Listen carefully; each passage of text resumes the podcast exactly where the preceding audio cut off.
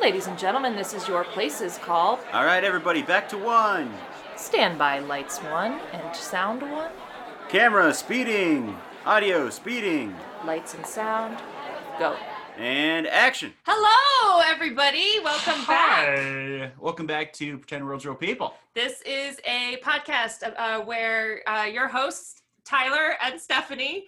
Um, what?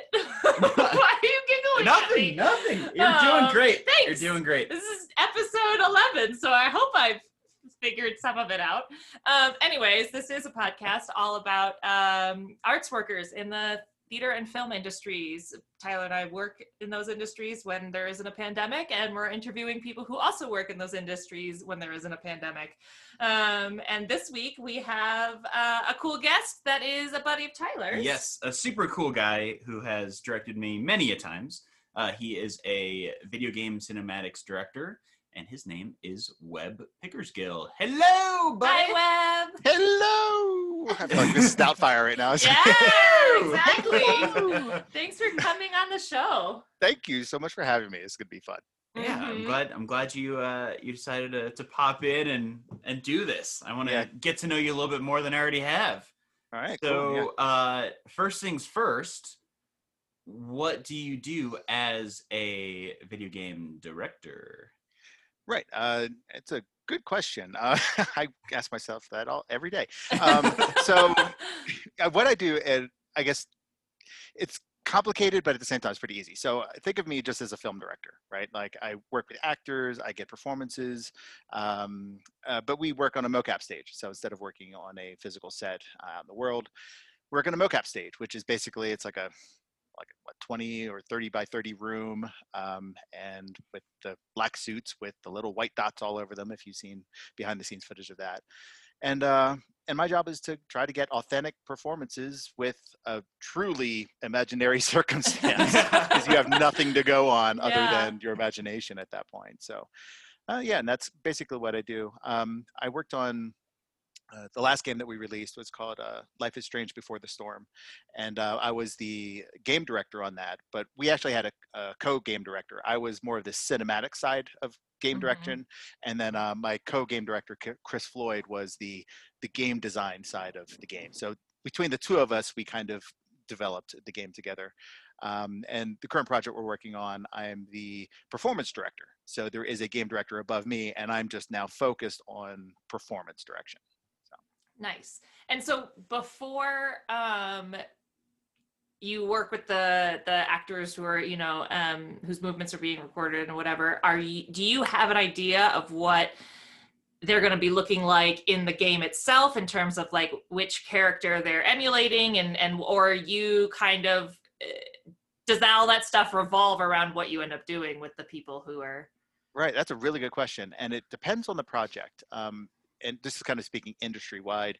There's uh, one way of going is you cast, and you cast somebody that is a known, say, celebrity, and then they're scanned, and their model is created from their likeness, and oh, then they cool. then they motion capture to their likeness. Right. So it's like a one-to-one relationship. That's so, nice. um, and we've seen games that that do that. Um, like Ellen Page has been in several video games where her Mm, likeness is in there and mhm, whatnot. mhm. Um, but uh, other games are designed just the development cycle is a little bit different where they'll come up with a story and they'll come up with characters and they'll start to do art design on these characters completely independent of the casting.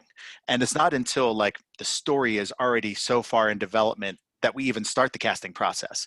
So we have to find somebody who really just more embodies the personality of the character and we don't look for likeness at all it's Okay. helpful if they Yeah. have like facial features that map on but for the most part we're looking for character we're looking for performance we're looking for yeah, just like who they are the essence of who they are Right, right. That's cool. Wow. Yeah. Um and are all of the video games you do like one player story or are they like is it a lot of different kind of you know, I don't I'm not very video game um well, let me give you this tour okay let me give you the tour of what's going on there so um, right so in the video game industry right Yeah. you have your typical video games like I mean, I'm an old school guy like Pac-Man, Donkey Right, Kong, right? That's how games started out. right. Um, but there was a, a trend that started uh, coming along, well, back in like King's Quest. I don't know if you guys even know what Oh King's Yeah. Quest my is. god! Like, Like, the one computer game Right. I play all the time. Okay. Great. So, so games like that, which was you know your typical adventure game. You are this Yeah. character, and usually it's 2D. They walk across the screen. You have to pick up the apple, and you have to give the apple to the You whatever. Type in the Yeah. instructions. Right, Yeah, yeah, or like Zork, right? Yeah. Even where it's all text based, where you have Right. to type in what you want. yeah. So that was like the origin of adventure games. And then there was a resurgence of this um, not too long ago, I'd say within the last 10 years, uh, by a company called Telltale Games. Um, and they came up with a really successful series called uh, The Walking Dead. Well, The Walking Dead existed, but they uh, licensed it in order to create a an adventure game series based on that. And basically, this resurgence of a an adventure game style game where you know your accuracy on how you could shoot or your high score didn't matter. It was more about the player experience. It was more about you are making choices on. Who, what this character does. It was the choose-your-own-adventure. if Right, you remember right. that. You guys are pretty young, but you know, um, like choose your adventure books where you turn to page 15 to find out if you live or died. So like it's basically extending that into the digital world um, and it's, it doesn't no high score no like it- and some some games you can quote die like in, Right. in the um, walking dead you could die and then you'd have to start over whatever but there's some games that uh, like the life is strange series for example Yeah.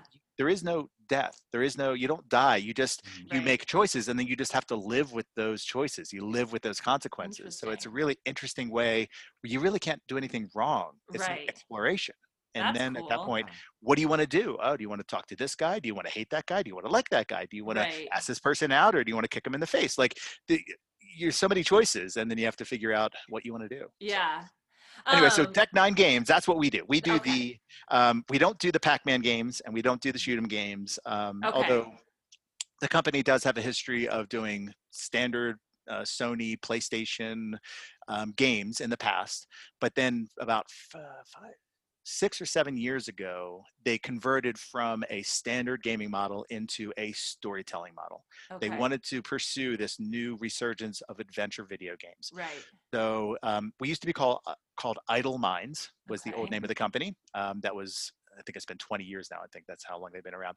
So they rebranded, saying, "Okay, we're changing gears. Let's kind of celebrate this rechanging of gears by rebranding Yeah. and having a whole new identity, and we'll release our first game under this new identity." So they rebranded as Deck Nine Games, and uh, Life is Strange Before the Storm was the um, the first title released under that. That's awesome. Yeah, and like, how did you fall into this area of the industry? Because I, I, I mean, I obviously So met you. fell into it is uh, very it, accurate, believe it or not.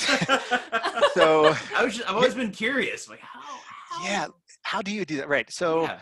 all right. Um, there's a longer backstory of me, which I'm, maybe we'll get into later. But the short of it is, I was in LA uh, briefly before I was in Colorado. I was in LA, and I had moved there trying to make it in LA in quotes, right? Like Right. everybody tries to go there and do that.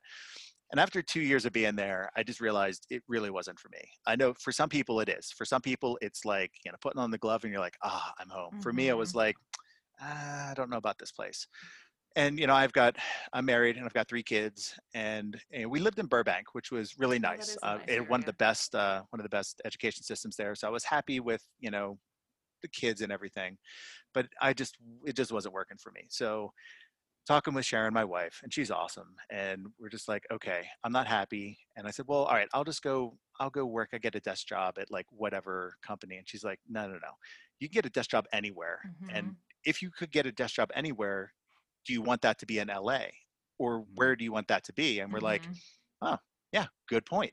We could Mhm. literally be anywhere and do a, a different job. So we basically wiped the slate clean and said, where do we want to move? And, Like anywhere, like even in the world, right? We looked in the world and we're like, ah, you need like work visas and stuff. To so maybe not. Um, although like New Zealand or like there's some places that I'm just like, oh god, that would be so awesome.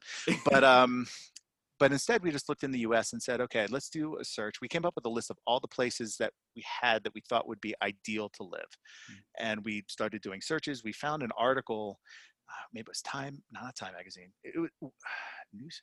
I can't remember. It was some uh, magazine that had like the 10 best places to live in the country for a family. And Mhm. on number two on that slot was Louisville, Colorado. and we're like, what, what's this? Louisville, Colorado. No, no, no. It's Louisville, Louis. Colorado, just to be corrected. Yep, Um, yep. And we looked into it and we're like, this place looks really cute. And then we looked in the surrounding area and we looked at our checklist of all the things that we wanted in a place to live. And we're like, I think this looks like where we need to live. Mhm. And so, sight unseen, we canceled our lease in LA. We called ahead. We found a place here. We just said, yeah, we saw the pictures of your uh, apartment. That looks kind of good. Um, all right, we'll take it. We sent him a check. We had never actually seen the place. We just packed up our stuff, drove out Oh here, and we're like, okay, I guess we're living here now. So anyway, so we moved out here. I, I it was just completely um, blind uh, for us to do that. Now I had been in IT for in in years past, so I was Mhm. like, all right. The film thing didn't work out. I'll just go back to what I know. I know it pays well. I know there's a need there. I know I'm Mhm. capable of it. So I started interviewing for IT jobs and things were you know it was like it was like three months into it and things weren't you know really working out Yeah. um, and then all of a sudden i saw this job posting and it's like looking for a cinematic artist for a video game company and i was like oh wait a minute i think i know how to do that Yeah. Just- I- it's only been three months i mean how, how you know stale could that knowledge be right. so um anyway so i looked and when i did research on the company they were literally across the street like oh i you know goodness. McCaslin Boulevard was, you know, where my apartment was, and they were on the other side of Oh. McCaslin Boulevard. So anyway, so I emailed, uh, sent the resume and sent all of the stuff, and I emailed the uh, the main guy, uh, Jeff uh, Jeff Litchford. And I emailed him, hey, hey, just letting you know, I sent my info in. Really interested to hear back from you. And then, like, apparently, I made an impression on him because he still tells this story at like company parties about how Oh, I sent this like overly enthusiastic cover letter with like all this stuff, and I was so excited, and and I was like, I got to talk to this guy, and he's got all this experience, and he lives across the street. Anyway, so yeah, anyway, so yeah, I interviewed. Obviously, I got the job. It was really nice, and um, we started working on a project uh, that eventually got canceled, which Mm. always happens in the video game Mhm. industry, right? You work on something, and then something happens with the publisher, and it gets canceled. But um, soon after that, we picked up the job uh, with Square Enix to work on Life is Strange Before the Storm. But yeah, across the street, it was crazy. That's- so it like fell into my lap. wow. Yeah. Um, what were you doing? What were you trying to do in LA? Video game stuff or more like specifically film, TV, Ah. directing? Yeah, so let's start Okay. backing this. We'll start telling the story in, in reverse now. So Yes. backing up from Colorado, um, lived in LA for a couple years. Um, worked mostly as a cinematographer okay. and oh, um, cinematographer, but also I did a lot of work as an editor, a color correctionist, uh, visual effects artist. So yeah, those kinds of jobs just kind of make ends meet. Always Right. looking for the next DP gig uh, for a feature or whatnot. right. And I, you know, I did my share of projects and it was fun. a lot of low budget stuff. Before then, I lived in Phoenix, Arizona uh, for Okay. about 10 years. And that's really where I did a lot of my work. Um, Okay. I was there for about 10 years. I had a video production company that I started. Um, I, you know, I did the corporate stuff because the corporate stuff pays really well. Commercials and corporate work, as you guys probably know very well. Um, and then Weekend Warrior with, uh, you know, with films and just like, oh, I want to do a short film. Get my friends together. We go make a film. We do like the 24, or 48 hour film challenges all the time. Uh, one year we like swept the whole series. So there were like That's three that they had all year, and we actually won first place in all three of them. So we my won like the coup de grace, you know. yeah. So it was like super fun. Um, just making films. Uh, made a you know shot a couple features. Never got to direct the feature. And that's one of the Mm. bucket list items I still have to Mhm. do. But you know, I would direct all my corporate video stuff. I direct short films, but Mhm. uh, mostly I was a cinematographer for features. So, so much fun. Camera work, lighting, yeah. uh, editing. Uh, anyway, blah blah blah. So yeah, so there. So now we've kind of taken one step back. Yep, so I was in LA for a while. I'm sorry, I was in uh, yeah Phoenix for a while after. So um, yeah, and uh, it's good times. You, you guys are dusting off some old memories here. Like, Yeah. Well, and and so is do you prefer the the video technical elements of it or is it that you uh, want to do like you say you want to direct a feature film is it because you like you want to be able to in, have your hand in all of the pots or do you kind of have a preferred part but that's just something that you'd like to try just to kind of go have a go at it So you ask a really good question. I, I, I don't know what makes me tick. Uh, Yeah. I'm an old fart, and I still don't know what makes me tick. I'm still trying to figure it out. But like, yeah, I as I was thinking about this, a, a note that I made to myself here, I seem to have career ADD. Um, like, like Josh. Oh, yeah, Our, yeah. our pre- former guest, same thing. I don't know what I'm doing. I don't know what I'm Yeah. doing tomorrow. I don't know why I did what I did, but it's all been fun. Um, yeah. so yeah so i've gotten you know i've done uh cinematography on several feature films Yeah, been there done that got the t-shirt uh, Mhm. fun um you know i've edited feature films and you know and all these have been great experiences um i really like dping editing. I don't think i really got a chance to really stretch my legs in there. Is i've done DP it but director of photography or, or production? Okay, not director of photography Okay. yes. Yeah, that's a good Okay. question. Um and but you know directing i've always done the short form piece but i've never Mhm. had an opportunity to long form. I just want to do it. Like i just have this bucket list Mhm. of stuff i want to do i don't know if it'll suck or not. I don't care if it sucks or not. I just want to do it Right. yeah. um and then but there's like so many things i want to do in life. Like oh gosh like so many and i don't know like this may be i saw the questions that you know you're going to be talking about with me today and you know it's like where you know like where do you want to go from here i'm like i don't know Yeah. like next year i could be a basket weaver i don't know i could be a professional pole dancer i don't know Sure. get hooked up with leah and she can Yeah, teach me how to, just how gonna to do that you know So- got you. i know right She's got some Black So- Friday deals coming up. Yeah, I don't know, um, but like right now, what I'm doing, like I love Mhm. it. It's great. Yeah. Um, and and to actually answer your question, because I know, like having listened to your past podcasts, there is it, everything's a tangent in this whole Of conversation, course, and I yes, get that, and I'm not going to apologize for that at all. No, not Um, at all. It's it's not formal at all. But you know, like yeah, film. uh, What darn, what was the question? Because I had an answer for you. Um, do you like? Did you want to be a director, or do you want to direct because you want to try just try it, or are Mm. you drawn to it? Like that's your ultimate goal, I guess, is a better way to ask the question. So for me, I want I wanted to direct because it was just something I haven't done yet, and I Right. wanted to do it. I've kind of done enough of it now where it's kind of scratched that itch. Right. So, in order to check off my bucket list item of directing a feature, I need to find the feature that I'm going to be passionate about. Sure. Yeah. Uh, whereas if you had asked me 10 years ago, I, I just feature great, I'll, I'll direct it. Yeah, Like, I yeah, just yeah. would have done it. I don't know how it would have turned out. It probably would have been okay, but like Right. it wouldn't have been as good as if it, opportunity came to me now where I could pick it and I could really craft it the way I wanted. Right. Absolutely. So, yeah. Um, you also mentioned something about technical stuff, and it's funny you bring that up because I, again, I'm a weird cookie. I'm very technical, but I'm Mhm. also very creative, and I Mhm. wonder if I have like some sort of creative bipolar disorder. I don't know if that's such a thing, but um, yeah, because I, I love being very creative, like making things and Mhm. crazy ideas and Mhm. philosophy and all that. And then at the same time, I can sit down and like uh, like program in C++ or you know Mm. design a system or Mhm. build a computer or you know I don't know, like all sorts of crazy technical stuff. And I've always been looking for the things that like bring those two disciplines together. And video games actually kind of ends up scratching both of those itches in a really cool way, right? Because I get to be creative, but I'm also in a mocap room where Right. we've got high end technology. We have to make sure it's working and operating at peak efficiency in order to get the best data. And it's just like, yeah, it's awesome for me. Do you feel like there has there been any sort of disconnect with? I mean, obviously in, in some ways, but from your perspective as a performance director, you know, we're not all in the studio anymore, and it's you know maybe two or three people. Do you feel like there's a disconnect to it, especially if you're working from home, or has that, uh, I guess, more technical side of working at home been able to to free your mind creatively and not feel so, I guess, for lack of a better description, encaged in a mocap studio.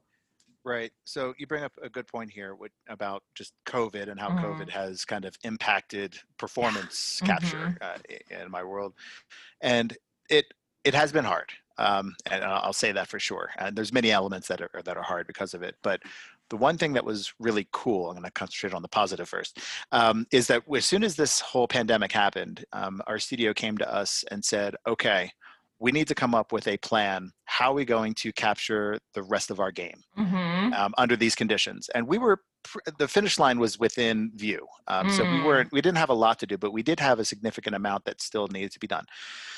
How are we going to do this? And I was like, okay. And I got together um, uh, with my coworkers, the animation director, uh, Chad, and we always kind of get in a room and just talk. And all of a sudden, we've like solved all the problems of the world together. And then we tell, then we tell no one. Uh, Yeah, no, but like, but uh, but we got together and we started bashing some ideas around, and we realized. I think we can do this. Like, I think we could actually do remote motion capture, like not in the studio. So what we ended up doing, um, I put together a spec and I built a home motion capture system. Mm. Um, and it was um, basically it's a, like a rack mount case with a bunch of rack items in it. Um, it had audio gear. It had um, time code generators, ti- um, Genlock synchroni- synchronizing uh, equipment. It had video capture recording because we have to capture the face for Mhm. For motion capture. We invested in a uh, in a new kind of motion capture system. Uh, normally, we capture on what's called Vicon. Vicon is the black suit with the white dots. Right. It's an optical system which requires a large space in order to Mhm. put all the cameras out in in the space.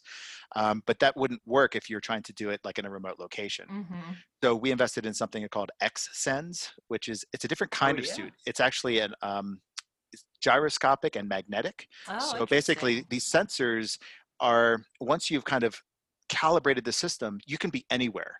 Um, like they literally put people in scuba dive outfits and they motion capture underwater, or they skydive and they motion capture. You can do it anywhere you want. So we um, took that technology and we decided to we created this package with the rack uh, rack gear and this new kit. And we sent it with our uh, home with our lead actor Mm. um, and they were in their basement. Luckily, they had a basement that had a decent size. It wasn't big, but it was enough to get the job done. And we put up some sound insulation in there, Mhm. or rather, they did because Mhm. they had to do it all in there. We had to, we dropped the boxes off on the front desk, and they basically got on Zoom and was like, okay, Yeah. plug this cable into Yeah, here, oh put this here, hang this on the wall. So like a Yeah. week later of setting everything up, we then had a remote motion capture. We get on That's Zoom awesome. um, we had uh, we'd send scripts ahead like we normally do and they would put on all the gear and yeah you do all this stuff remotely and it just took a long time to execute on the same amount of content but Right. um, it we technically were able to do it which was the biggest hurdle well at the time it was the biggest hurdle. Right. once we were able to technically do it we captured some stuff we pushed it through and we said oh shit it works. Yeah. oh god all right cool. Uh, because you know when you put this together nobody's done this before so we don't know if it was actually going to really work.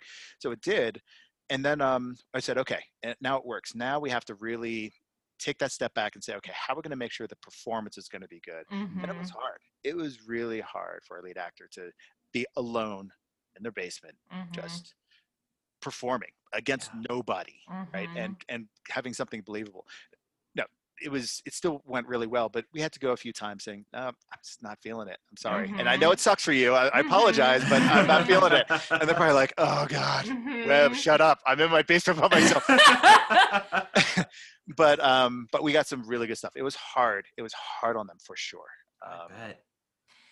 Can you um, go into more detail, like how the what how the process works in terms of from putting an actor in a suit Mm. to recording their movement to then making that movement into something that you put with graphics and I don't I'm just making Okay. saying words now, There's but a lot of hand signals yeah. going on right now. all right here we go i'm going to try to so give you curious. all right i'm going to try Take to a- condense this as much as i can okay yeah all right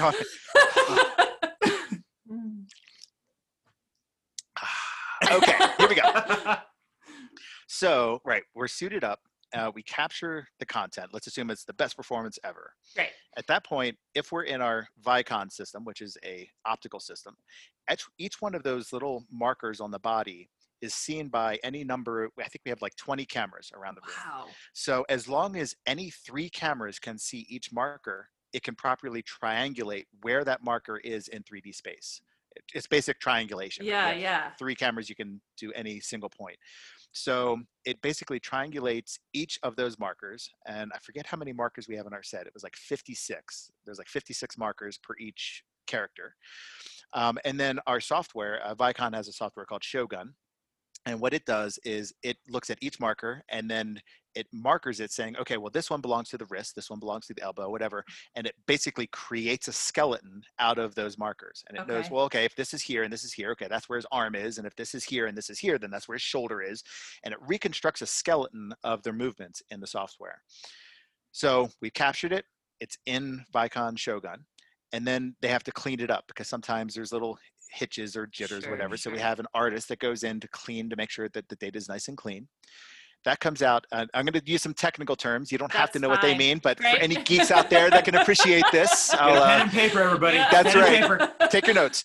Um, what that does, it, it spits out an FBX file, which is an animation file. It has all the data, uh, the skeleton, all the information about the motion.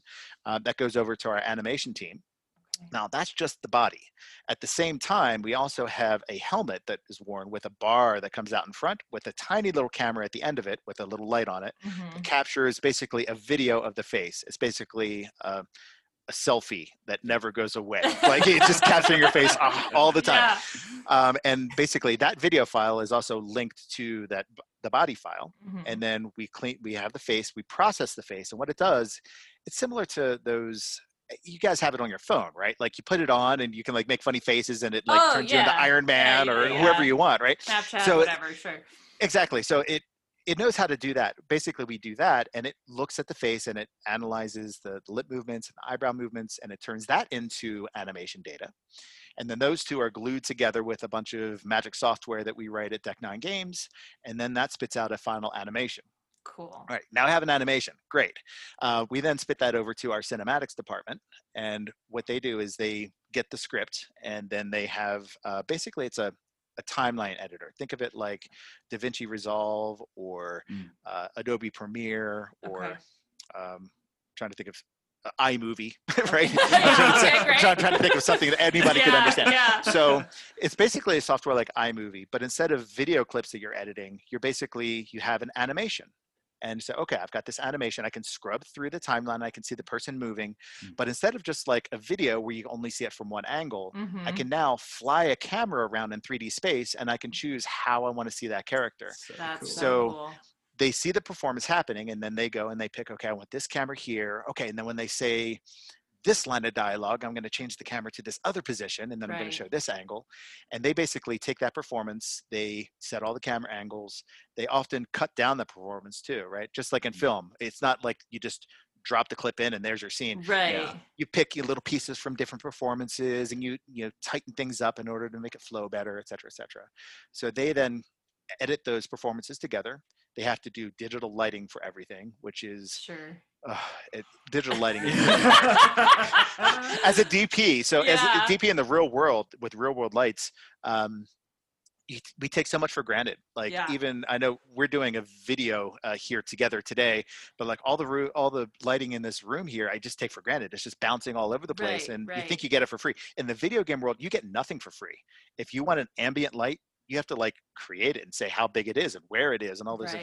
So lighting a whole scene is a huge process just to Oh. get it to just to get it to look normal, Sure, quote normal or whatever.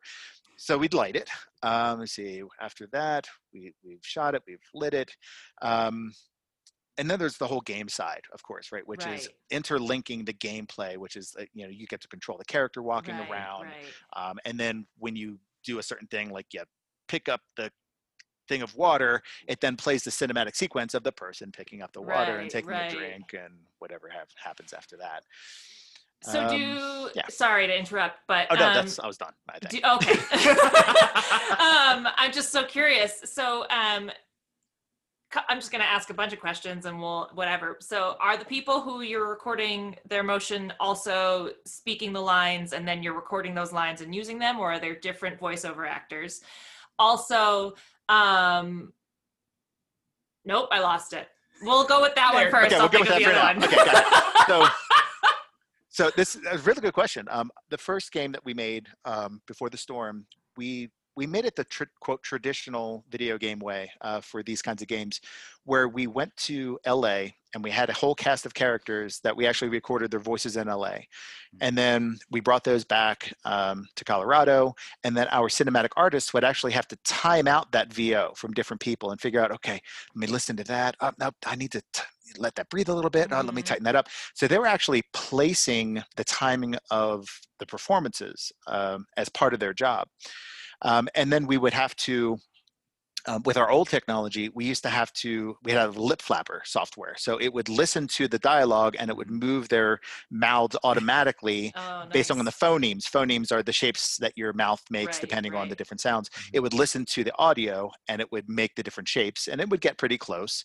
And then we had a whole team of animators that would clean that up and then add the expressions. So they would listen to the audio and say, oh, she seems happy. Okay, I'm going to open up her eyes a little bit, Mhm, give her a little bit of a mhm. smile.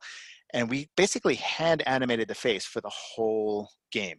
Wow. Um, for the latest project that we're working on, we decided to go with full performance capture. Mhm. Um, so we decided to hire everybody out of the Denver area, uh, except for a few people. Uh, but for the most part, the entire cast uh, of our latest project is from the Denver area, That's awesome. and and because of that, we we captured everything from one person at the same time, and it just made the performances so much more believable Mhm. and like you can really connect with them uh, because you're right they have the helmet we're capturing their face we're capturing their body and we have the microphone right there on the helmet so they can just act they can Mhm. just do what they do they can react the way they normally react and um, and we, as long as you capture it it's there and because i don't have to worry about cameras while we're shooting mocap because i can pick my camera angles later Right. as long as I've got the performance, oh yeah, I can. I'll, I'll get coverage on that later. As like a DP, it's kind of counterintuitive, right? Because it's all about the coverage, you know.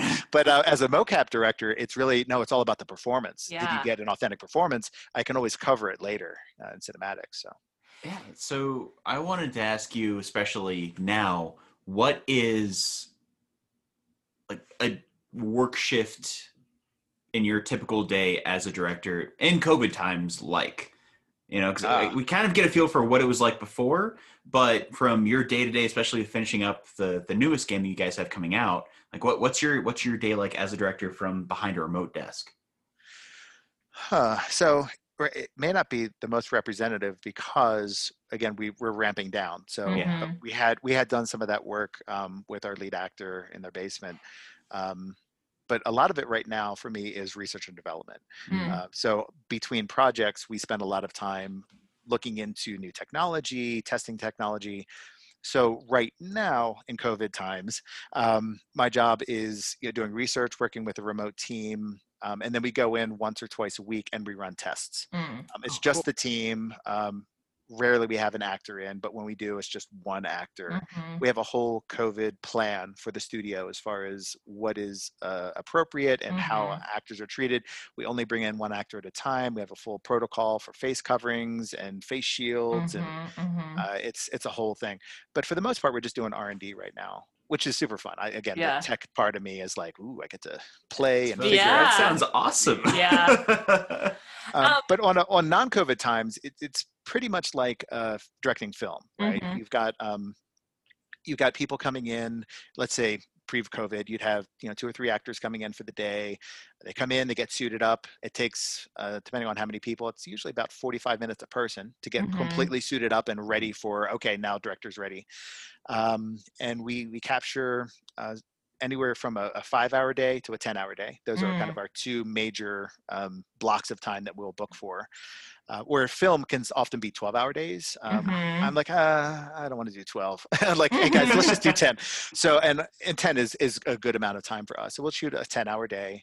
Um, we we write our scripts like uh, you would normally write a tv show Mm. so with a Oh, feature okay. film, right, you write the whole thing and you revise it a hundred times, and then cool, then a director picks it up, and then you start breaking it down and you produce it. But going into it, you basically have a creative vision for the whole thing right. from the get-go. With our games, just with the the life cycle of the project, you can't do that. Uh, there's not enough money in the world to like spend that much time Mhm. in pre-development and then start making it. right. So we always um, make the analogy. It's kind of like riding a train while you're still laying the tracks. yeah. Literally putting the tracks down in front of you as the train's moving, and it, it it's a little crazy. And that's how TV is, right? They're Yeah. always writing the next episode while they're shooting the previous one, et cetera, et cetera. Right. Right. So that's kind of how we operate. So we'll shoot um, on our stage. We can shoot about ten pages a day. So a page in film terms is about a minute, right? So we Mhm. can shoot about ten minutes um, per shooting day. Uh, we try to shoot at most three shoots a week, um, Mhm. but more likely it's like two shoots a week because that Mhm. gives us a day to prep, um, a day to shoot, and then a day to prep, a day to shoot, and then a day to recover and, Mhm. and do other miscellaneous work. Mhm. Uh, and our prep days, you know, instead of like um, normally if you're prepping for a film, like you'd actually have to visit a location and you have to go out and buy a bunch of props and all Right, that other right. nonsense. Um, for us, we we still have to build props, but we build like um, we'll go out and maybe get a physical object that is supposed to be like in the digital world, and then we have to put markers all over it. Okay, right? I was So- just about to ask all that. Yeah, so like if you um, here, I'll use this as an example. Uh, here we go as I take my drink. Um, so if I've got my um, my can of soda here, and if this is going to be in the game, we'd have to have our motion capture artist put markers on the can so Mhm. that it can be seen from any direction, no matter how I pick it mhm. up. And now, just like a bone in my body would be captured, it now knows that oh, this is a can of Mhm. soda or beer or whatever it is, and Yeah. can be tracked. And then, of course, there's objects. Um, just, I'm going to use my my flip case phone here. Let's. Mhm. If this wanted to be captured, we'd have to put markers on both sides because now it's an articulated prop. Right, right. So it actually would move, and how I move it depends on whatever. Um, so we we rig those up. Um, we also have to what's called tape off the room. Um, so what we'll do is we bring up uh, we use Unreal Engine for our gaming. So we'll bring up Unreal and we'll bring up the 3D space, the 3D environment that the environment team has made, which is usually really awesome, really realistic. Uh, we bring it up and then we basically we set up what's called a grid. So basically, we put our motion capture room, we put that space in this virtual world. So, okay, in this world, where is, um, let's say we're in a house. Okay, let's put the couch over here in the motion capture room. So we kind of line it up in in the. You're using world. like an actual couch in the motion capture room, or is it We like could, yeah. Okay, Well, actually, yeah, see, you, yeah, you guys know how to ask the good questions. I'm, I'm a theater girl, so you're I on know it. how it Yeah, you are on it. Specifics. So, well, yeah, and that's and that's a good question. We totally could use a couch, but here's the Mhm. downside with motion capture: it's occlusion. Anytime those motion capture cameras can't see the white markers, Mhm, it doesn't know where that body part is, mhm. and it gets and it- the body can get kind of shaky and squirrely and weird. right. So we could bring a couch on, but if somebody were to sit down and then lean back on the couch, Mhm. I've now occluded like 10 markers and Mhm. the, our software doesn't know where your butt is. So then your butt looks like you're twerking, right? So it's like, I, I'm trying to figure it out, but I can't see it. So I'm going to guess and it, it never gets it right. right. So what we do is we make facsimiles of those objects using apple boxes, using Okay. uh, poles or whatever. So that Mhm. So you might be sitting on some apple boxes and you might be leaning against uh, a bunch of pvc piping or some piping Mm. but now the cameras can see behind you it can see all the markers right, and it's in a functional equivalent uh, right. in, in real space so we have to design those things we have to build them um, then what we do is once we've built them and we've tested them for accuracy against the digital world version of everything so it's accurate we then tape off the floor and saying okay this is where the apple box goes and this is where the pole goes Mhm. we have a documentation system so that we know and then we take it off the set um, because then we may not have that shoot for another week or another couple Mhm, days mhm, Yeah. mhm.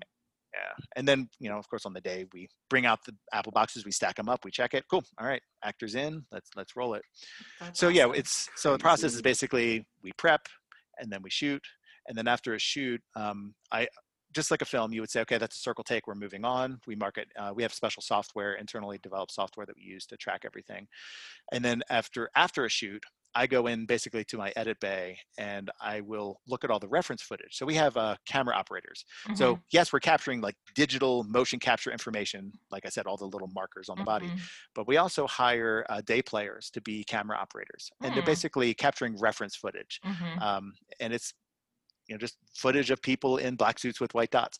Um, and and i pull that footage into davinci resolve and i go through and i, I mark this as a circle take and i say oh cool let me watch it. And i watch it through and say oh yeah that was pretty good. And i still have to pick the in and out points Mhm, of all mhm. the clips that i want.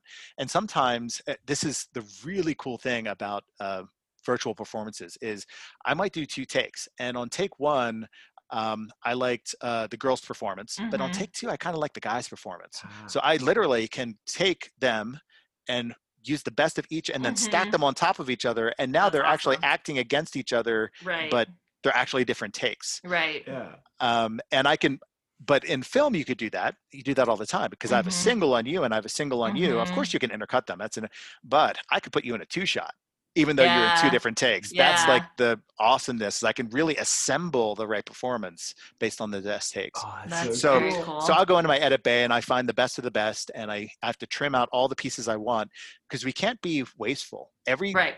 every clip that I push through goes in the game. It's they're huge. Animations are really large, and that's you know when you're complaining on your PS4 because it takes like three days to download the latest game. It's like that's why it's like so much animation content, right? So we want to try to only push through the stuff that we know is going to make it into the game. You push it through and then rinse and repeat. I'm now prepping for the next uh, the next scene. You know, reading the scripts, uh, talking with the the game director, understanding the scene, the motivations, doing my breakdowns as a Mhm. creative director, just trying to figure out, okay, where am I going to push actors to? What are what are some of those ideas that I want to do as far as getting them into those spaces? Some of the tricks, as uh, Tyler knows, some of the tricks I would play on you to kind of trick you to get into the place that I Mhm. want you to be or, or Mhm, whatnot. mhm. Um, yeah.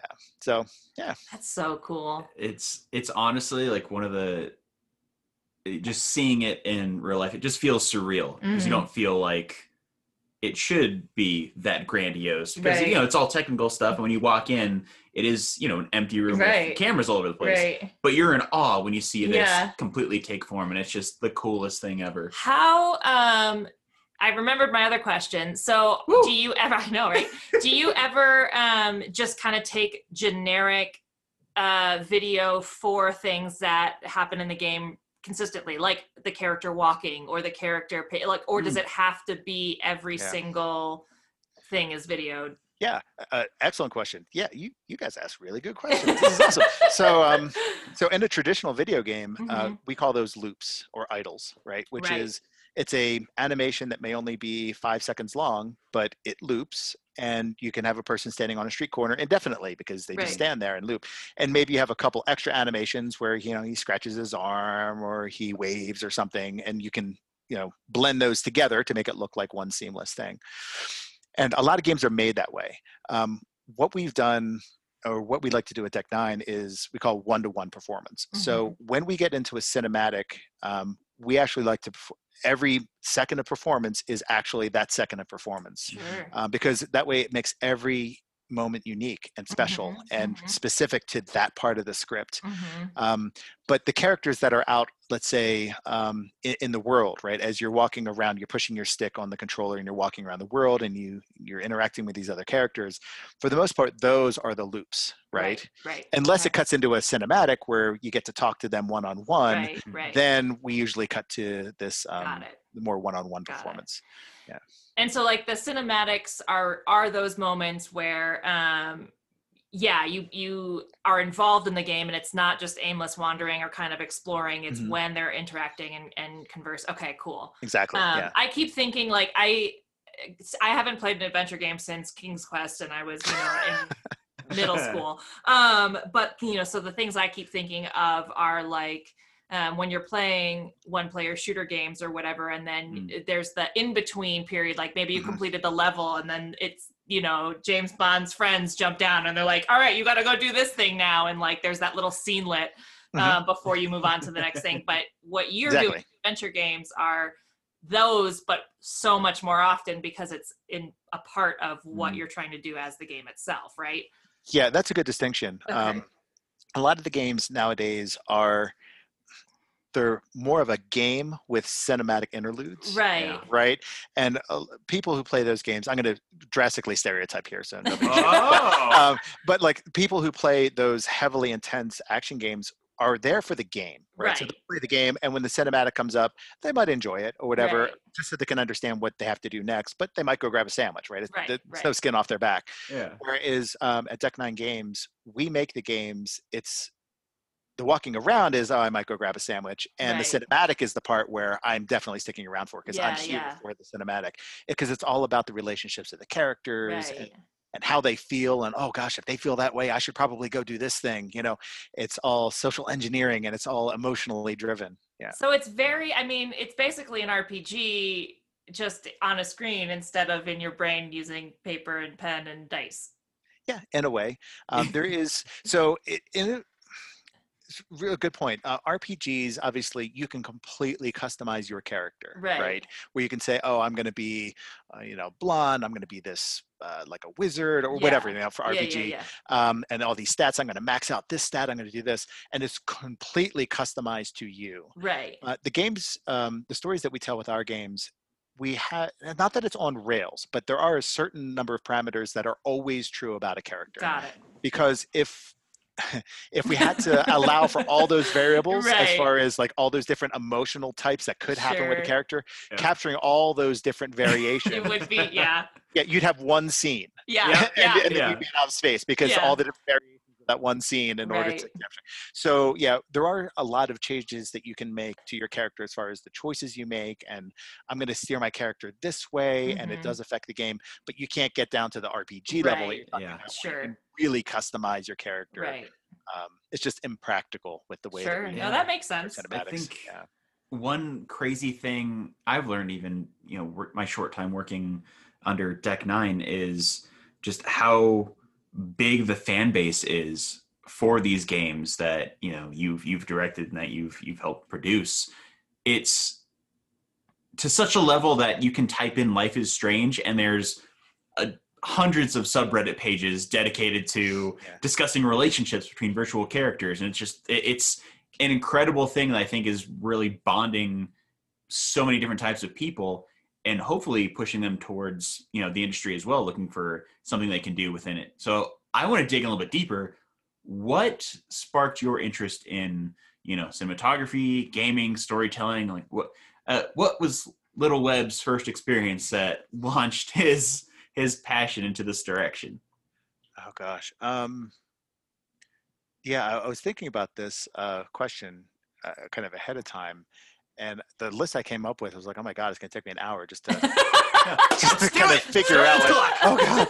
You know, um, but like, yeah, I've always been so interested in so many different things, and I'm not sure exactly how those contributed to you know who I am today. But all these small things, like when I was a kid, I loved Star Wars. Right? I, mean, I don't know what kid I growing up in the '70s didn't, but Mhm. um, but like Star Wars really got me interested in practical visual effects. And for years, I was like, oh, I want to do you know visual effects. That'll be awesome. Mhm. Um, for years, I was into magic, like performing magic. Um, Mhm. in Oh, my wow. house, you know, it was like uh, Webb the Great. You know, I made myself a T-shirt, I had the hat, you know, and I would Love do magic tricks for my family and whatnot. Um, every now and then, I would do one where they'd go, "Oh my god!" Like, how did you do it?" and I would be like, "Yes, yes!" You know, uh, most of the time they were just being nice and like, "Oh wow, that was good." No, but like you know, just the idea because I, the reason I bring up magic is because we kind of do that, right? there Yeah, is a certain magic trick that we're always trying to pull over on an audience, whether to get Mhm. them to believe something or to get them to go, "Oh wait, what what happened?" Right? It's a storytelling almost technique is to Sure. kind of magic uh, that no pun intended the magic that comes from watching a, a show. Um, i did let me see um, i was in high school i was really into music. I played sax for a while that was my first instrument but then i picked up a bass guitar and i've never looked back from that. So Mhm. I'm a bassist and i love playing bass um, have a guitar now keyboard i went to school for music education so like Oh. i have a music education degree okay good thing i'm Totally using that using it. Totally using it. Um, but you know, originally I just went for music, and I thought maybe I'd be for a performance major, but I just didn't have the the physical chops to Mm. be at that level. Um, so I'm like, oh, but music, like I, I just I love teaching too. So like I'm like, oh, I could teach. That would be fun. So I went to music education. I did the whole, you know, teaching middle school and high school um, as a as a student. Um, the what's that called? Uh, student teaching. That's the word I was Mhm, looking for. So I mhm. did did all, that whole thing. But then I graduated and I got into programming.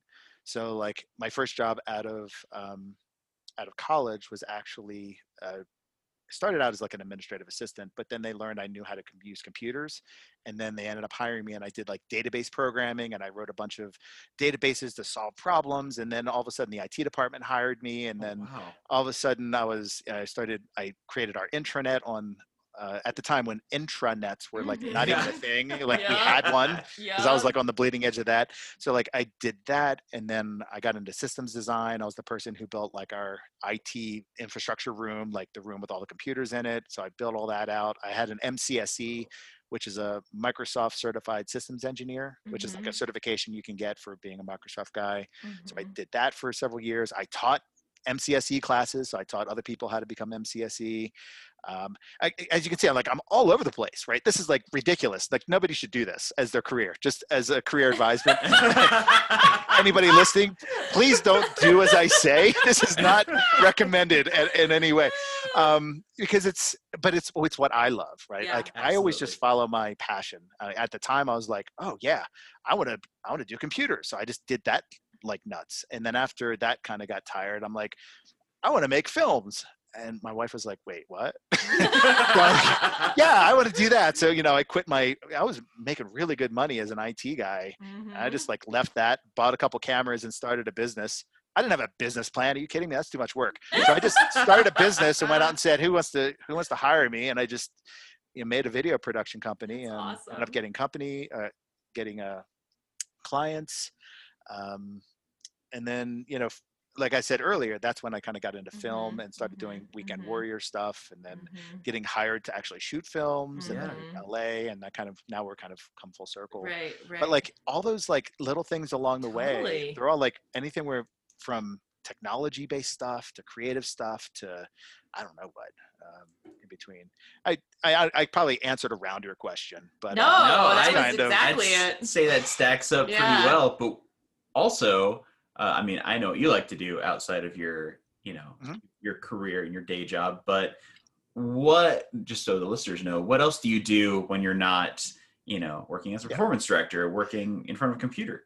it, your leading question has been duly noted. Um, so, so about a year and a half ago, um, I was pretty overweight. I was about for a guy, I was at 250 pounds. So, um, and I've been, I've been struggling with my weight pretty much my whole life. Um, when I think about it, it was basically after high school, I kind of ballooned up and I kind of stayed overweight uh, my whole life. Mhm, And I've never really been happy with it, but mhm. yeah, it's just it is what it is. And then I don't know why, but um, I actually I think I had a really bad day at work, ironically. Um, so I can actually kind of uh, thank uh, you know my my company for this. But um, I had a really bad day at work, and I was just pissed, and I needed to I needed to do something that I knew I could do. I was Mhm. feeling like like I couldn't do something at work. I was feeling really restricted at something. So I said I want to do something just fucking crazy. I just wanted I don't know what. So um, hopped on my bike um, and I biked to downtown Denver. And it was like it was like 30 mile trip. And Jeez. and it's that's in retrospect it actually is pretty small. It's actually not very far. But um at the time it was like blow my mind. Like I don't think I could like all right, I'm never I'm gonna pass out halfway but I don't give a shit because I'm fucking doing it, right? yeah. hopped on my bike, started biking downtown, and I got there. And I was like, this is awesome. And I biked up and down the Cherry Creek Trail a little bit. And I was like, this, I freaking did it. Hopped on the bus uh, and bus beat myself back to uh, Louisville. And then I was like, all right, well, that was 30 miles. Um, can I do 50? and so I'm like, shit, I'm just going to do the next thing. You know, let me see what happens. So um so i i biked up to um fort collins um and then after i got to fort collins uh sharon drove up and met me. We had lunch. Yeah. I was gonna Picked me up and had some lunch and i was like okay well i did 50 50 hurt uh, 50 Uh-huh. hurt pretty bad Ooh. and uh, almost hit the wall but i it was pretty good but then i got some advice from friends and family that were big into exercise uh, and even you tyler i'm like hey dude how, what do i do about these you know Yeah. exercise what do i do and you were giving me advice and whatnot um, and then i got over that hump and then i, I went and did 60 miles and 75 and then eventually um, before my uh, birthday last year i did my first century which is 100 miles on bike Wow. So that was fun. And then after that, I did a century every week for the next five weeks. So that was Holy fun. So then once I hit it, then I was like, I'm staying there, baby. Yeah. Yeah, gonna- you know. Yep. So so it's been a crazy um it's been a crazy ride. Oh no pun intended. Sorry. It's been a crazy ride. That was walked into that one. Um, been a crazy ride. Um, and then I started getting into running, and along this whole way, I basically I lost 75 pounds, got myself down to 175. Uh, I was feeling really good. Um, the big joke was uh, at work. I for Halloween I went as a coworker who was he's like this really skinny guy. Yeah. And I asked him in advance, I'm like, can I go as you as Halloween? And he's like, oh my God, that would be so funny. So yeah, I stood up there and I don't know. awesome. My joke was, um, yeah, I think I spent more time on my costume than anybody. Just. About eight year, uh, eight months worth of work. Anyway, yeah. but um, but I got down to it. Um, and then you know I signed up for a half Ironman um, for this year for 2020, and which of course did not happen. But I Mhm. still continued training for it. Got into running. Got um, first time I tried running, I made it like a mile. Uh, it Mhm. didn't work well. But I, you know, I'm running like half marathons once a month That's now. That's kind of awesome. fun and Oh. and I did um so yeah over here actually the viewers or the listeners won't be able to see any of this but um I got my little I'm gonna tilt up if I can see it so I got my little wall uh, rack of uh Yes. st- medals freaking here so I've done a bunch of three, four, five. You got like 10, Ah, 15, yeah. 20 medals hanging up there. That's awesome. yeah so I you know Cool. from oh, my favorite one is the one on the left I did a um it's it's the May the Fourth be with you. It was Oh, a, Yes. fi- a 5K run um, Oh. on the on May the Fourth, and then a 10K run on the fifth. Nice. uh, Revenge of the Fifth. Um, so that Oh. was a f- super fun event. And then, of course, I've got like some half Ironmans in here, a couple um, sprint Ironmans, and then I did a few of the Spartan VRs. That's awesome. so anyway, so that was super fun. Even 2020, I did all those in 2020, all in 2020. wow. Um, because I was ready, and I'm like, uh, screw you, virus. Yeah. I Yeah. am doing this anyway, and you can't stop me. Um, but super fun. Been doing that, and what's great about this, and this is coming back to creative stuff. When I'm biking, and I'm out Mhm. there, like when you do 100 miles, I'm out there for about eight hours, nine Yeah. hours on a bike. Um, I'll, I'll start in Louisville. I'll go down through downtown Denver. I'll loop around the 470 all the way down like Centennial and whatever, and then I'll come back up. It's like eight, nine hours. So many hours to just think. think. Sure. and think. And I'll, I'll do podcasts. Um, like last weekend when I was um, biking, I was doing like a 50 miler last weekend and I was listening to your podcast.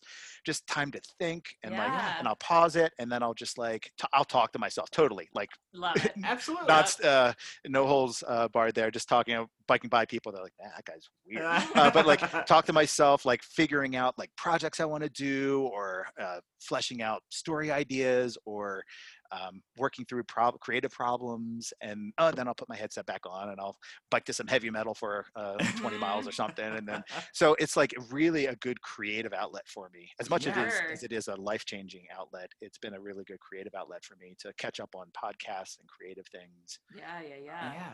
I just I I had to ask that lead in question because I I'm just so freaking proud of you with how far you've Oh, come. thank you, man. you I know, appreciate it. uh, from the first time I met you till I don't think I saw you for six months because I was working under another director. Right. And then you walked in the office and, hey, Tyler, what's going on? I'm like, are we not going to talk about this right now? Like, he's he's wearing his his bike shorts and he's all freaking lean and, and it's it was just one of those days where I had to do a double take. Yeah. I'm like, what what's happening right I now? it. But Yeah. no, I am- honestly, it's so I'm pretty awesome. proud of my quads. Uh, I mean, my quads are like freaking tree trunks, man. I love them. Oh, they're great. That's Still working on the squishy middle part. I'm still working on that, as you can see. But yeah, I think we all work on yeah, that exactly. part. Um, That's amazing. so one, one of the things I was going to ask you, I don't know how are we doing on time. I don't want to like keep. Good. going I want. I have a- one more question Yeah, for sure that I want to yeah. ask. But you, what do you need to ask us? Well, uh, one of the parts um, as we're talking about like what I do day to day, one of the things I wanted to bring up was um, just we do an auditioning process um, at Deck Nine, and one of the Mhm. things, um, and Tyler has of course auditioned for me several times in the past for various things, um, and we, because I know there's a lot of creatives that listen to this uh, this podcast, and as a director, one thing that has always killed me is just the auditioning process. It is Mhm. so dehumanizing. It is Mhm. so like cattle call, in, out, Mhm. fuck you, we'll call you, don't call us. Like it's Mhm. so impersonal. I hate it. Um, and, you know, it's like be the change you want to be in the world. So Mhm. when we were casting for our games, I just said, you know what, I can do this any way I want. So I'm going to do it any way I want um, Yeah. I, I the process we do at Deck Nine, and it's different, and it throws a lot of people off. But hopefully, it's um, Tyler. Hopefully, you can comment on this in a second once I Oh, described it. boy. Is we'll do an initial call, um, which is through like Sylvia Gregory casting, or sometimes we'll just do a call where you send in VO directly or something. Um, but once we have our callbacks, our callback process, um, I always schedule an hour for each callback. Mm, mhm. Um, and usually, usually I'll try to get two people in at a time so that I don't have to act against somebody or have somebody act in a void. But um, so I'll have a, an hour. We're bringing two people in, and then you know, first, just let's just talk to the person. Like, Mhm, hi, how are you? Uh, you know, tell me about yourself. Let me tell you Mhm. about the project. Get them comfortable. mhm. I hate the auditions where it's just like, okay, go in, sending your mark, slate to the camera. Okay, thank you. Next. Yeah. It's like, really? Like, yeah, you actually think, eh, first of all, you really think A, you're getting the best from that person? right. And B, do you really think that uh, you're actually, I don't know, you're being successful here? Oh Yeah, gosh, this boggles yeah. my mind. It drives me nuts. so yeah i talk to them a little bit and then um and i can tell some people right there that like they're not comfortable i can just Mhm, tell uh, because they're like mhm. oh what's going on right now I, I didn't think this was an interview i just thought i'd have to act um and so then i talk to them and then i and then i open up with uh, i do some meisner uh, i don't know if you guys are familiar with meisner Yeah. technique but um i do meisner technique with the actors Yep. and it's super fun because even if they've never done it before it usually can uh, yeah. happen pretty quickly. You just you know look at each other, and for those of you who are listening who are not familiar with the technique, basically you just look at the other person, and as you're looking at them, they as soon as you feel an impulse about how something that you see on them, it could just be like I'm looking at Tyler right now, and I'll just say, "Your hair looks funny," and then and then you, you what would you say, Tyler? Do you remember? I can see your nipples. No, no, no, no, no. Yeah, you remember? Besides that, I know I'm not wearing any clothes right now, but we're not talking about that. Because um, I I still remember you you brought me into the studio and we were doing that, and they would say, "Yeah, like your hair looks funny," and I'd "Your hair looks funny," or like just just Or you- finding. you repeat you say you say I, my hair looks funny you have to own it and you say it back you just Yeah. repeat back that's the key in Meisner you just repeat it back yeah, and so what was it about you that you said was weird for you or it was. uh it, It's the fact that you took the time to, uh, I guess, make that exercise sort of formulate a bond and that that sense of Yeah. comfort. Because when I walked in, I'm used to commercial work in Denver, where it is that slate, you know, do your audition and you leave, and then I come in here with you, and I'm thinking, yeah, it'll take like 15 minutes. You go, all right, so here's your your your actress you're you're working off of. We're gonna do some Meisner. I'd never done it before, uh, and you know, go from there. And she said something similar to, um, I think it was, you know, you're tall, and I just said, you're short, and then you went, no, no, no, no, don't do that. this you're, you're you're repeating based on impulse and, and delivering an Yeah. emotion, and it was honestly the the, the greatest gift um, and auditions ever given me is approaching things differently and actually led to me taking more classes Great. to identify things Cool. like that. Uh, but yeah, uh, for those of you who are listening, if you ever audition for Deck Nine, expect you know some really fun Mhm. callback experiences. Yeah. uh, it- it's quote just fun in quotes Yeah, yeah. If you're not used to it, be open. To yeah. It. Um, do you still remember your question? I Yeah, oh, yeah, sure yeah, I- yeah. I- Oh, yeah. No, no, no. We're Yeah. good. Uh, so yeah, Yeah, I, I recommend anybody looking into meisner it's a really good way even eh, this is even something you can do over um, Zoom, as crazy that is, because it's just about connecting with somebody else. Uh, Yeah. there might be a small time delay, but for the most part, you just need a face that you can read. Mhm. You can actually see how they're feeling, and them to be able to see you. And Mhm. it's um, actually, I want to look into that. Is there any Mm. doing any VR Meisner? Maybe I don't- could, uh, I do don't some of that right now. there's- a lot of Adler and uh, Stanis, Stanislavski. Stanislavski. Yeah. Uh, I would show you my my Meisner uh, Goodwill book, but it's cramped behind my Smallville DVD collection.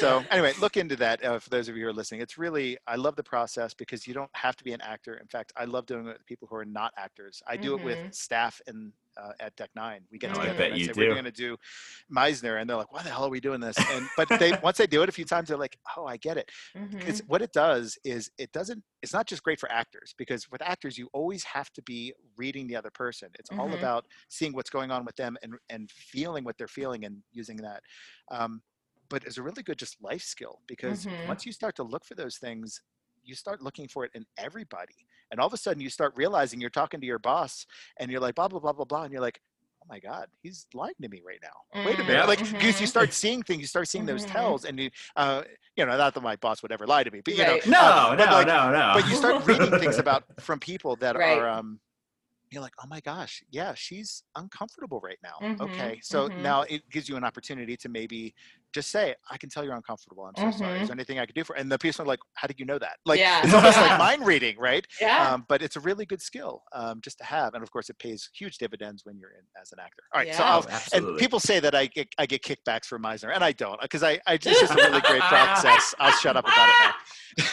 No, that's great. I think that's great to know, especially yeah, for people who are listening and and you know maybe actors who haven't ever thought of auditioning for video games before. Like that's really cool to know. that's probably Um, worth mentioning. Uh, so auditioning for video games. If for those of you who are listening, you're thinking, "Oh yeah, I think I want to audition for a video game." What is it that you guys are looking for? Right? That's probably like a question on Mhm. Oh, the yeah. tip of at least one person's tongue. Um, is that we just look for authentic performance. Um, as far as the way that we create games, we're just looking for the most grounded, realistic, connected performance. Um, and we look for filmic performance. So it's the subtlety of film. So we can get like the 85 millimeter close up on your face um, insert, which we can see all the little twitches in your eyes of how, oh my gosh, you're in pain right now. Um, and it's not the theatric performance, right? It's Mhm. not the I'm going to tell the world, and you know, you, Mhm. you don't have to read it from the back row. So, but what we do like from the theatric side of the training is we do like the um, the discipline that comes Mhm. with that because being able to consistently do a performance if we go for multiple takes keeping that consistency from Mhm. take to take is super helpful because we only want to tune the stuff that's broken and keep the stuff that's working Right. uh, I have some act, film actors that uh, we're working with uh, in the past, and every take was different. And it was like I, it was really hard Yeah. to pick the circle take because I, well, that was good for this reason, but that was for that reason. Yeah. No, I can't. It's really hard to. So the consistency of and the diplis- Of it, discipline yeah. that comes with theater is super helpful. Yeah. Um, Absolutely. yeah. Anyway, so that's that. All right, I I'll just shut up. thought of a second question. as- Okay, keep uh, going. On top of the one. Okay, so really quick, um, because I wanted to ask this a while ago. Um, how difficult is it to? So, say like you've recorded Tyler's movements or whatever. Would you use his movements on a character that looks nothing like him, or is it too difficult to kind of make that adjustment? Well, first of all, I would never use Tyler. That's just your first mistake right there, listeners. assuming that I would use him. yeah, that's fair. That's fair. and blacklisted. Okay. Um, but uh, yeah, actually, you're really good question. We have something with technology. It's called uh, retargeting. Mhm. Um, what we try to do is called one to one, where your actual skeleton matches the physical skeleton that's in the game. So that Okay. way, when you I don't know, when you lean forward and you pick up the cup of water, your hand goes exactly where we expect it. Right. However, just uh, I'm going to not use Tyler as example, but let's say but let's say Tyler is playing a an ogre, like Right. a ten foot ogre. Okay, um, obviously we're never going to be able to cast somebody who's ten feet tall. Right. That is going to be a perform, or if they existed, if they're a good enough performer. Right. So we have to retarget. So whatever motions he does, we have to scale up to this larger character. Now, when you imagine. Um, when Tyler, the actor, has to go pick up the cup from the table, Mhm. um, and then, of course, a 10 foot version of that has to pick up either his hand is going to be whiffing 4 feet Mhm. above the water, Mhm. or when you retarget, you say, well, the hand has to contact the cup. So it basically changes the position of his arms and his legs. It's called inverse kinematics. It Mhm. basically it changes the joints so that his hand can get to the cup. Got Which it. yeah, and you, here you go. I'm going to do a little demonstration for you here on the video. Of course, nobody's going to be able to We see might- this. Uh, maybe we'll just use this so- this part of the video to so, share. here we go. So, but as an ogre, in order to pick up the water, I might have to bend the back, stick the butt out, and do this. And then now I can pick up the water, but that looks really bad and awkward. Yeah. Right? Yeah. So retargeting isn't always great. Um, it, but it has to be done, and there's different ways of solving Right. for it and whatnot. So th- the short answer is it, it's possible, but it can be problematic, and you have to be very careful, and you have to do a lot of testing to see um, how certain people are going to portray certain Right. characters. Interesting. Before we uh we start wrapping I up, know. is there anything you wish to plug uh Oh, for plugs. our listeners? Um, let me see. I'm gonna pull out my list here. No, just kidding. Um, I don't. Um, let me think. So, Deck9Games.com is the uh, the company that I work for that makes the video games. Uh, so, Deck Nine Games. Um, I have my personal website, which is webbpickersgill.com, which I'm sure the, my spelling will be in the title of this podcast or in the show notes. Um, and I I have a blog. I, I blog about all sorts of wacky stuff. love Uh, I blogged about the my my uh, journey from the fitness. I uh, Cool. blog about that. Um, I don't know, all sorts of stuff on there if you're interested. And no, And- I don't really have anything to sell here. That's, That's that, that sucks. I should I should have something to sell. oh, actually, hold on. I, I kind of do. This is uh, I don't know nobody's going to get this, but um, if you play D and D, uh-huh. for those of you who are like, oh wait, I think I play D and D. Um, I sell on the um, oh gosh, hold on. What's it called? The um, Steph is uh, leaning in because she's a massive D and D nerd. Well, my Um, brothers are more massive, so I can. They'll be very curious to hear what you have to say. um, on the DMs Guild, which is a. Are you familiar with the DMs Guild? I'm not, but I bet you my brother is. Okay, so the DMs Guild is a place where anybody can create um, D&D content, and then Okay. it's like a marketplace, so you can kind of sell it. Oh, nice. Um, so when I was heavy into D&D, I created these uh, really cool uh, PDFs that you can print out, and then you put their character tents. So oh, cool. you, you have all the stats of all. So as a DM, I can see all the stats of all my characters. Oh, that's super smart. and then you can rearrange them depending on the battle order. uh, right, depending right, um, right, and then that way, when you're rolling, I can just look at their stats and tell them right right. away whether no, they that's succeeded or not. Yeah. Um, and it's been pretty successful on there. Oh, so yeah, if you want to go on the uh, DMs Guild and search for the ultimate uh, character tent collection, you could always do that. So there's a hard sell. There we go. okay, I love that. Yeah. Big spike in sales. I'll get an extra 50 cents this month. It'll be awesome. Woohoo! Um, and any last minute advice you have for listeners? I mean, I feel like you touched on a lot of things that were. I don't know what I touched on. Yeah. but um, I don't know. Uh, just don't do what I did. Yeah, Um, that's fair. it's uh, but i but in all seriousness um i would say do kind of follow your heart uh, Yeah. although be prepared to um it's going to be hard if you Sure. follow your heart right because Yeah. like i worked as an it guy for many years worked you know did really well um wasted all that money and then Mhm, went into film and video which doesn't pay anything but it was mhm, emotionally rewarding mhm. um, and it, it's been it's cha- it's challenging financially but it's very rewarding creatively to be Mm-hmm. Yeah. able to switch gears like that yeah. Yeah. Yeah. Cool. This is.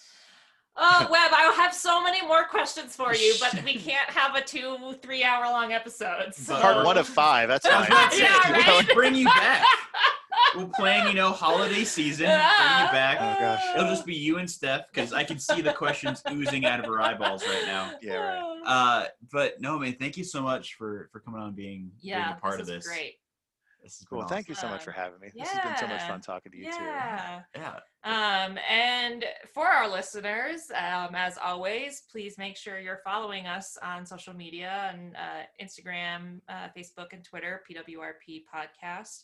Um, we will definitely be linking um, everything that Webb just told us about in the show notes, but um, probably on some of those mediums as well. Yes. And if you, uh, as always, if you'd like to be a part of the show, uh, come on and share your story. Just email us at pwrp.pod at gmail.com and we'll get back to you right away uh, because none of us are working right now. Right. Uh, so we're right there. Um, and we are also now a week into our Patreon launch. So if you um, haven't had a chance to check out that, please do. Um, and if you think you can support us uh, financially, that would be awesome. Um, if you can't, but you can rate and review us on whatever podcast system you're listening to us on, um, that would be also awesome. And yeah. Yes, please get me off the street corner. It's not going very well. Uh, People are paying him to stay away and put his clothes back on. It's so- actually that's actually the fun part. Um, yeah, without further ado, Webb, please join us for a very awesome awkward goodbye. Bye. Bye. bye